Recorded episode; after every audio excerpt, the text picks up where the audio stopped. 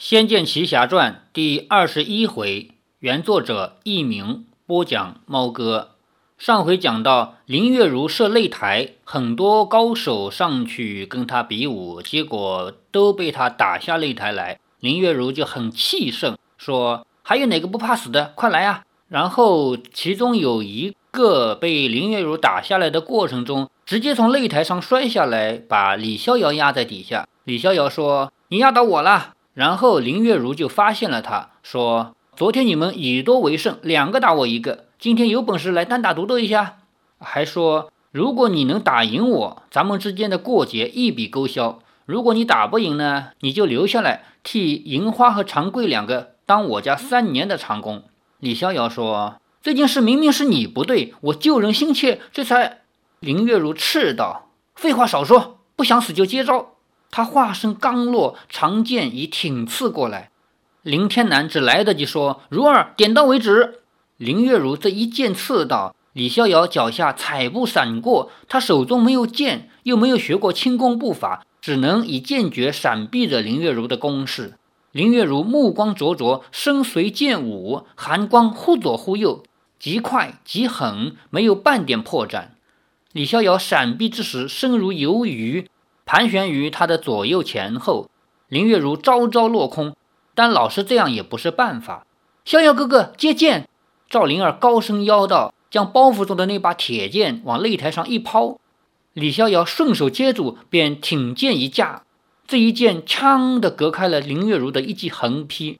林月如不等李逍遥拔剑出鞘，便以剑下撩，攻李逍遥的下盘。李逍遥跃后急闪，正晚出剑。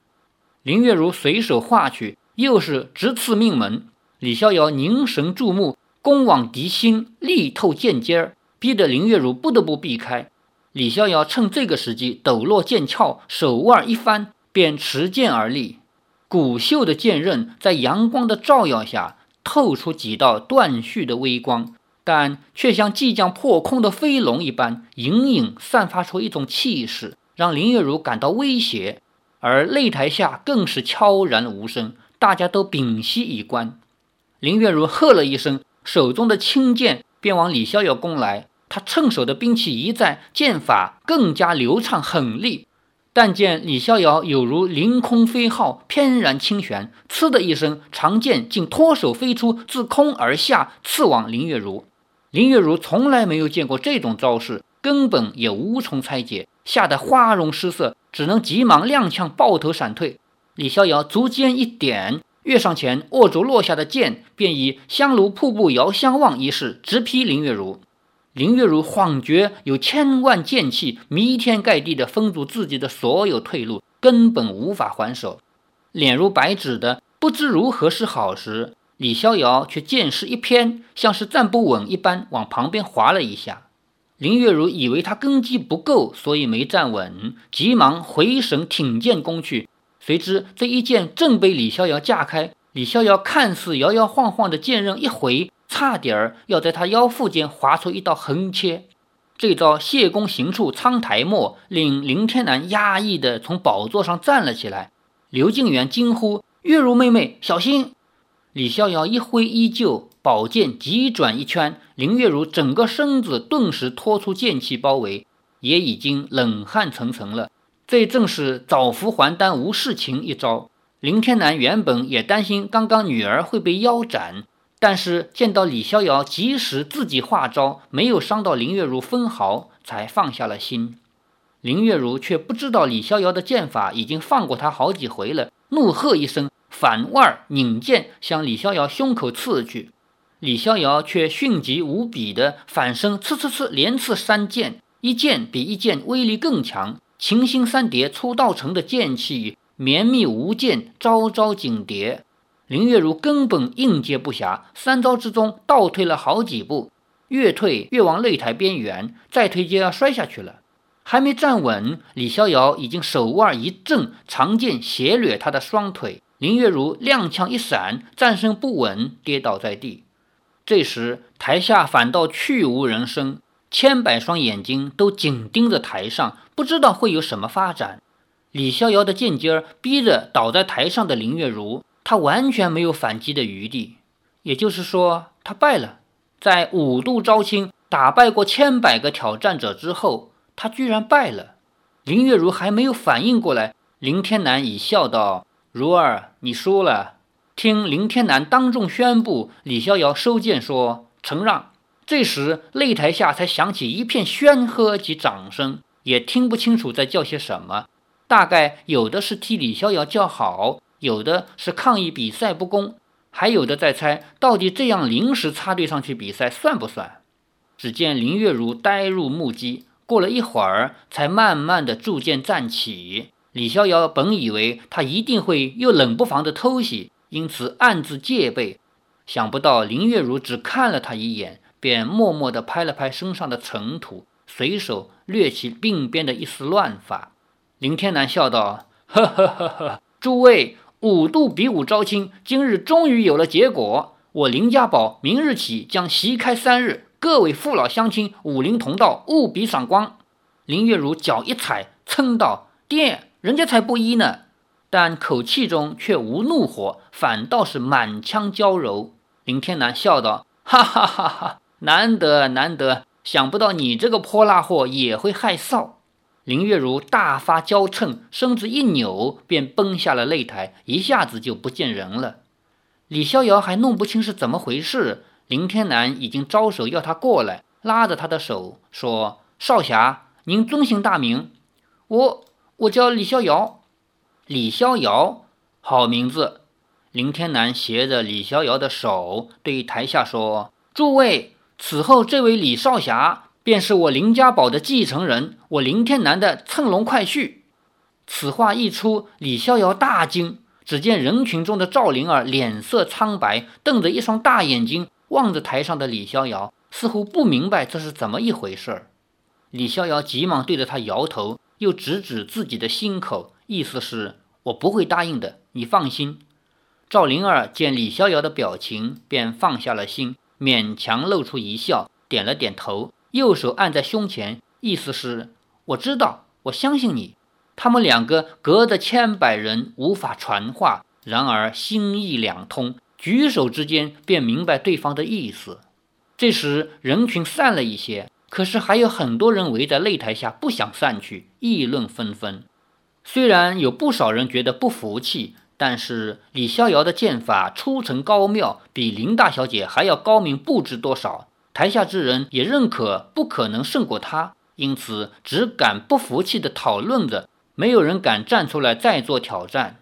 林天南故意和李逍遥在擂台上多站了这么一段时间，就是要确认没有人再敢上台挑战，更确立李逍遥的胜利者地位。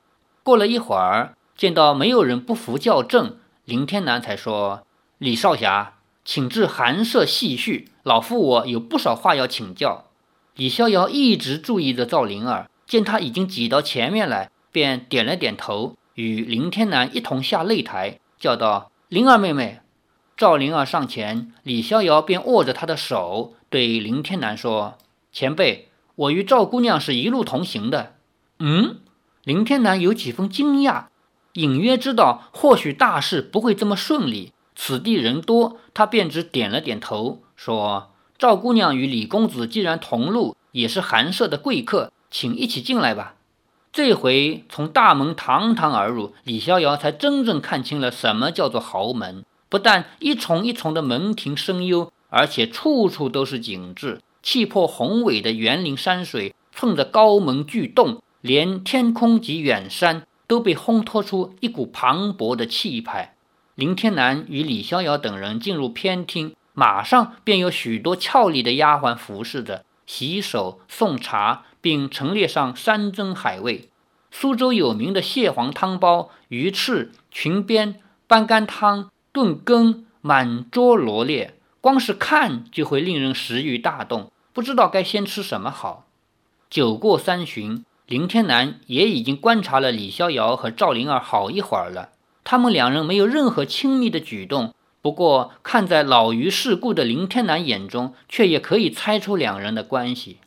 眼见李逍遥有意说话，林天南便先开了口，故意不提招亲之事，笑着说：“李少侠年纪轻轻就有如此身手，剑法精妙绝伦，相貌也是出类拔萃，竟能打败小女，真是英雄出少年啊！呵呵呵呵。李逍遥忙说：“晚辈只是侥幸，其实我无意。”林天南又岔开他的话说：“对了，刚才见你使出蜀山仙剑派的庐山剑法，想来你必是独孤剑圣的弟子。呵呵，实在是太巧了。老夫和尊师是十几年的把兄弟，算起来你还是老夫的世侄呢。”李逍遥也颇为佩服林天南能一眼看出他的武功来历，说：“这是庐山剑法没错，可是我没听说过独孤剑圣，不知他是。”林天南说：“咦，不是他教你的吗？那你的剑法从何习得？”李逍遥说：“实不相瞒，晚辈因缘际会，得一名醉道人点拨传授。”林天南一听便哈哈大笑，说：“哦，那我了解了。”想必是独孤老哥的师弟九剑仙教你的，对不对？李逍遥更加佩服，说是，就是九剑仙前辈。您怎么知道？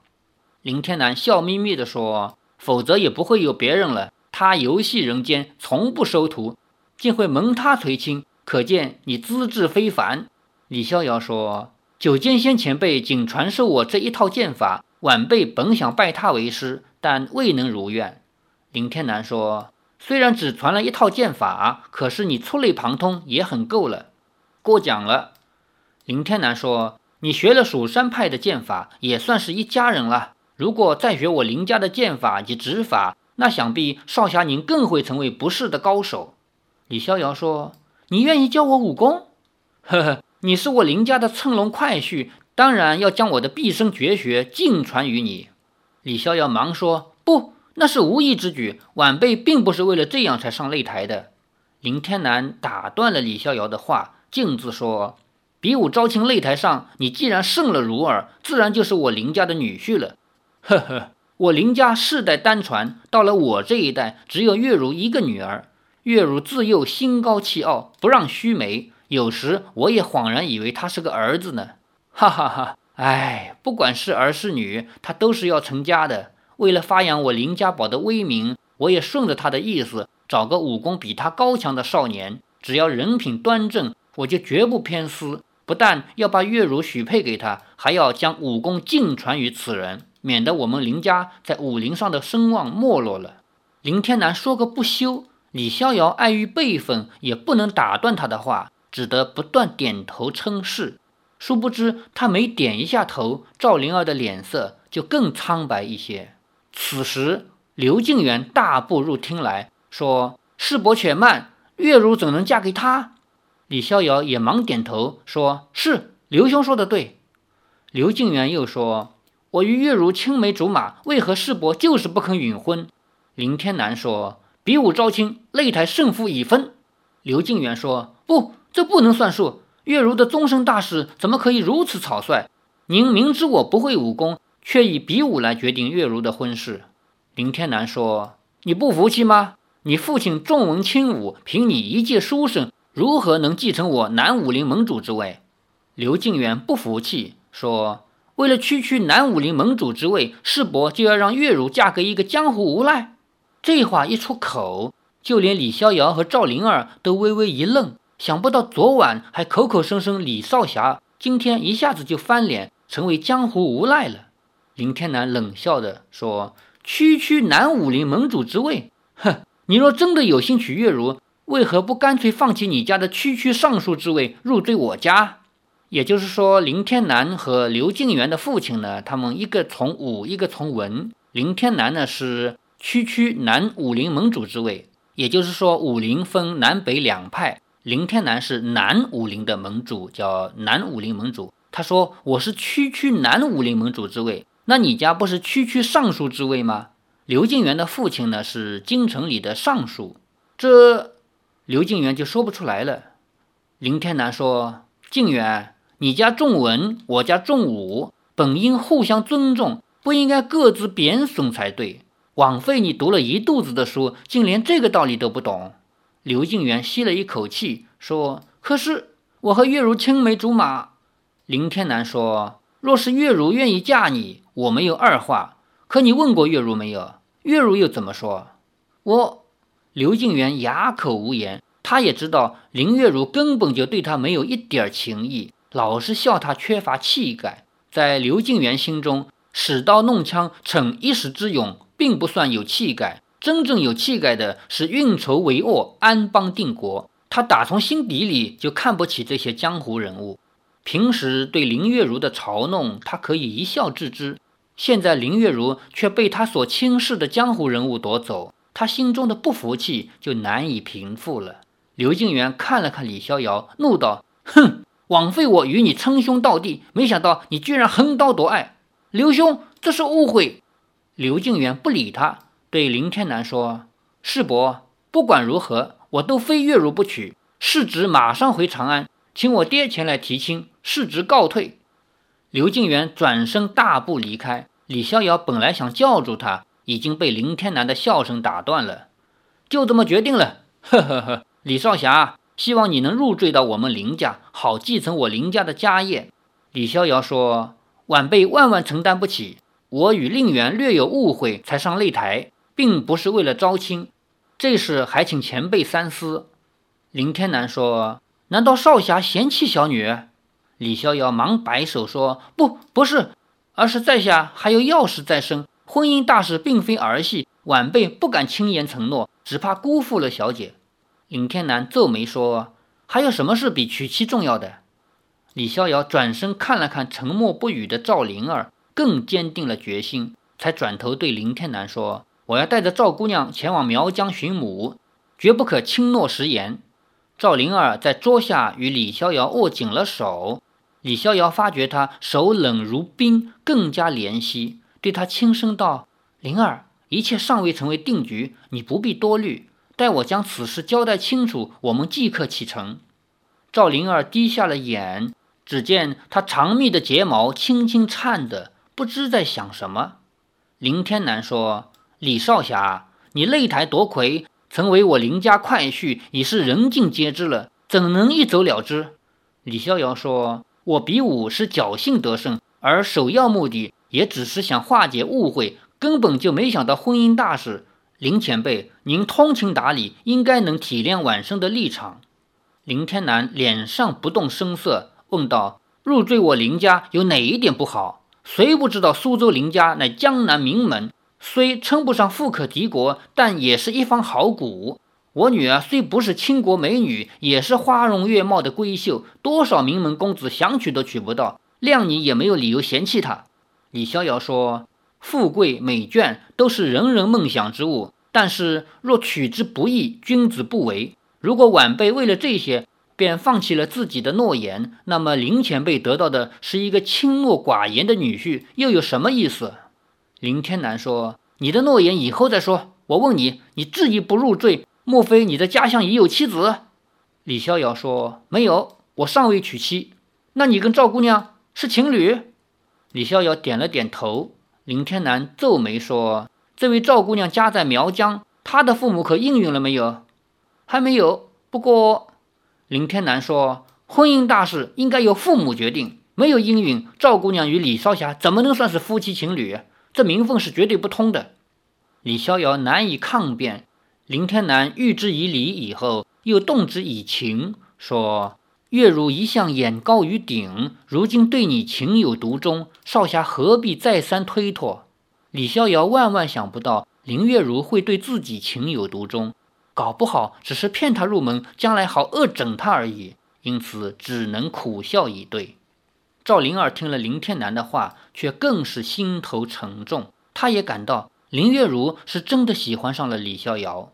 虽然林月如与李逍遥简直是冤家路窄，动不动就吵起来，但是感情的事情本来就奥妙难测，说不定正是因为这样打打闹闹，林月如芳心已动。李逍遥无法与林天南再辩，想了想，只好说：“这这时来的太过突然，我尚未禀明家省，不敢私自婚娶。”林天南听事情有了转圜的余地，便笑道。说的也对，我马上派人去请你的婶婶过来，到时再谈你入赘之事。你们二人就先在这儿住下吧，只要林天南不逼婚，总能解决问题的。李逍遥松了一口气，说：“谨遵前辈之意。”林天南笑着面向奴婢，说：“春兰，替赵姑娘在西厢房准备一间客房，替姑爷准备东厢房。”是。春兰应道：“赵姑娘，请随奴婢来。”赵灵儿望着李逍遥，眼中很不愿意。李逍遥对他使了个眼色，赵灵儿才忧郁地低下头，默然起身，跟着婢女春兰离开。李逍遥又被林天南留了下来，东问西问的，好不容易直到黄昏才得以脱身，被婢女秋菊带到东厢房去休息。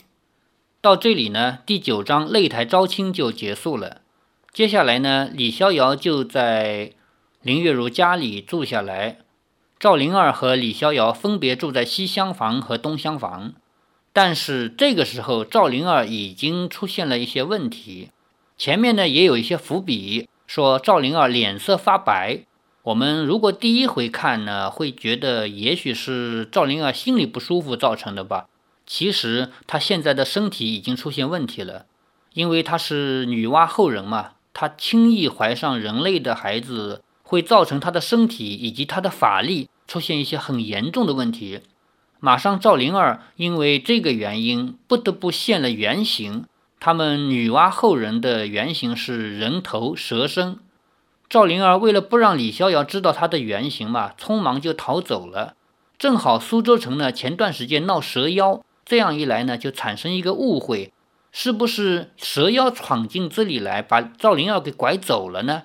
接下来，李逍遥就要出去寻找蛇妖的洞窟，要去找回赵灵儿。而林月如觉得，既然这个人是在我们家失踪的，那我也有责任，所以两个人一起踏上了找赵灵儿的路。在这一路上，两个人协同作战，慢慢的积累感情。从游戏或者说从小说的角度来看呢，这里面的安排啊，还是很有趣的。虽然李逍遥从头到尾出现过三个在他身边的女孩，第一个赵灵儿，第二个林月如，第三个是阿奴，但是游戏和小说安排呢都非常巧妙的让他们能够错开。现在比武招亲的结果是李逍遥和林月如两个人认识了，虽然说感情还没有完全到什么地步，但是至少两个人认识了，而且可以一起行动了。在这种情况下。用一个很巧妙的方式安排赵灵儿离开，然后跟李逍遥一路同行的就只有林月如一个人。这一路一直要走到什么时候呢？走到锁妖塔结束，找回了赵灵儿以后，眼看着他们一男二女可以一起玩了，然后林月如就死去，在李逍遥身边的女孩又只剩下赵灵儿一个了。而此时赵灵儿由于她的身体过于消耗，只能躺在那儿等待治疗。李逍遥出去闯荡的时候，又遇到了阿奴。从那个时候开始，是阿奴陪着他走过一关又一关。所以从情节的安排上讲啊，这种安排非常巧妙，这是小说以及游戏的一种通常做法。作为一个好的故事，不可能让男主角像韦小宝那样几个老婆能同时在身边。好，欲知后事如何，且听下回分解。